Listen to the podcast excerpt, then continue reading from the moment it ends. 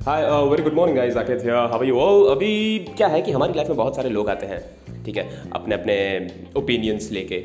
भले उनके पास नॉलेज है, नहीं है, लेकिन वो अपने आप को सर्वगुण संपन्न और बहुत ज्ञानी समझते हैं, उनका ज्ञान अधूरा होता है और वो उन्हें पूरा समझते हैं। कुछ भी लॉजिकल बात करो, वो अपने ही झाड़ते रहते हैं। तो उसके उसके बारे में कहानी है। खुद से कुछ कर नहीं सकते, इसलिए दूसरों से जलते हैं। उनकी बातें, उनको सही लग रही है तो सबको सही लगनी चाहिए, ऐसा वो सोचते हैं। अगर उन्हें गलत साबित कर दिया जाए तो ये चिल्लाते हैं या तो चीज़ें पटकते हैं।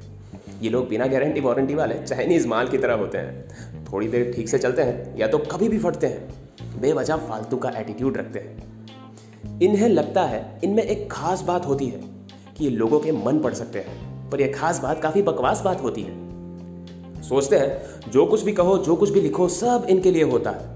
अब कौन समझा इन्हें? ऐसा फालतू वक्त हमारे पास कहाँ होता है? पर बड़ा मज़ा आता है इन्हें देखने में।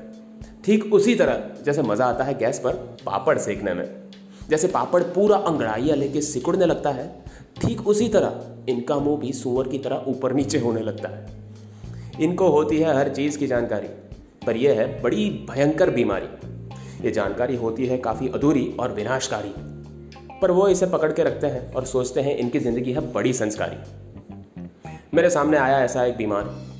मैंने कहा, कैसे हो पर खुरदार उसने कहा, तू खुद को समझता है स्मार्ट मैंने कहा, क्या हो गया भाई? तू बात तो कर अपनी स्टार्ट उसने कहा, छोड़ यार, तू ऐसा ही है। मैंने कहा, तू बताएगा भी कि प्रॉब्लम क्या है? पहली बार हो रही थी बात और उसने मुझे कह दिया, भाई, तू समझता है खुद को बहुत स्मार्ट मैंने बोला, ठीक है, नहीं बताना तो मत बता। तुझे लगता है मैं हूँ स्मार्ट तो अच्छी बात है। चलो, घटा सावन की घटा। मैंने नहीं दिया उसे भाव तो बदल गया उसके चेहरे के हाव भाव देखने नहीं गया था मैं, पर इमोट आइकॉन्स ने कह दिया कि मैंने मारा पत्थर और डूब चुकी थी उसकी नाव।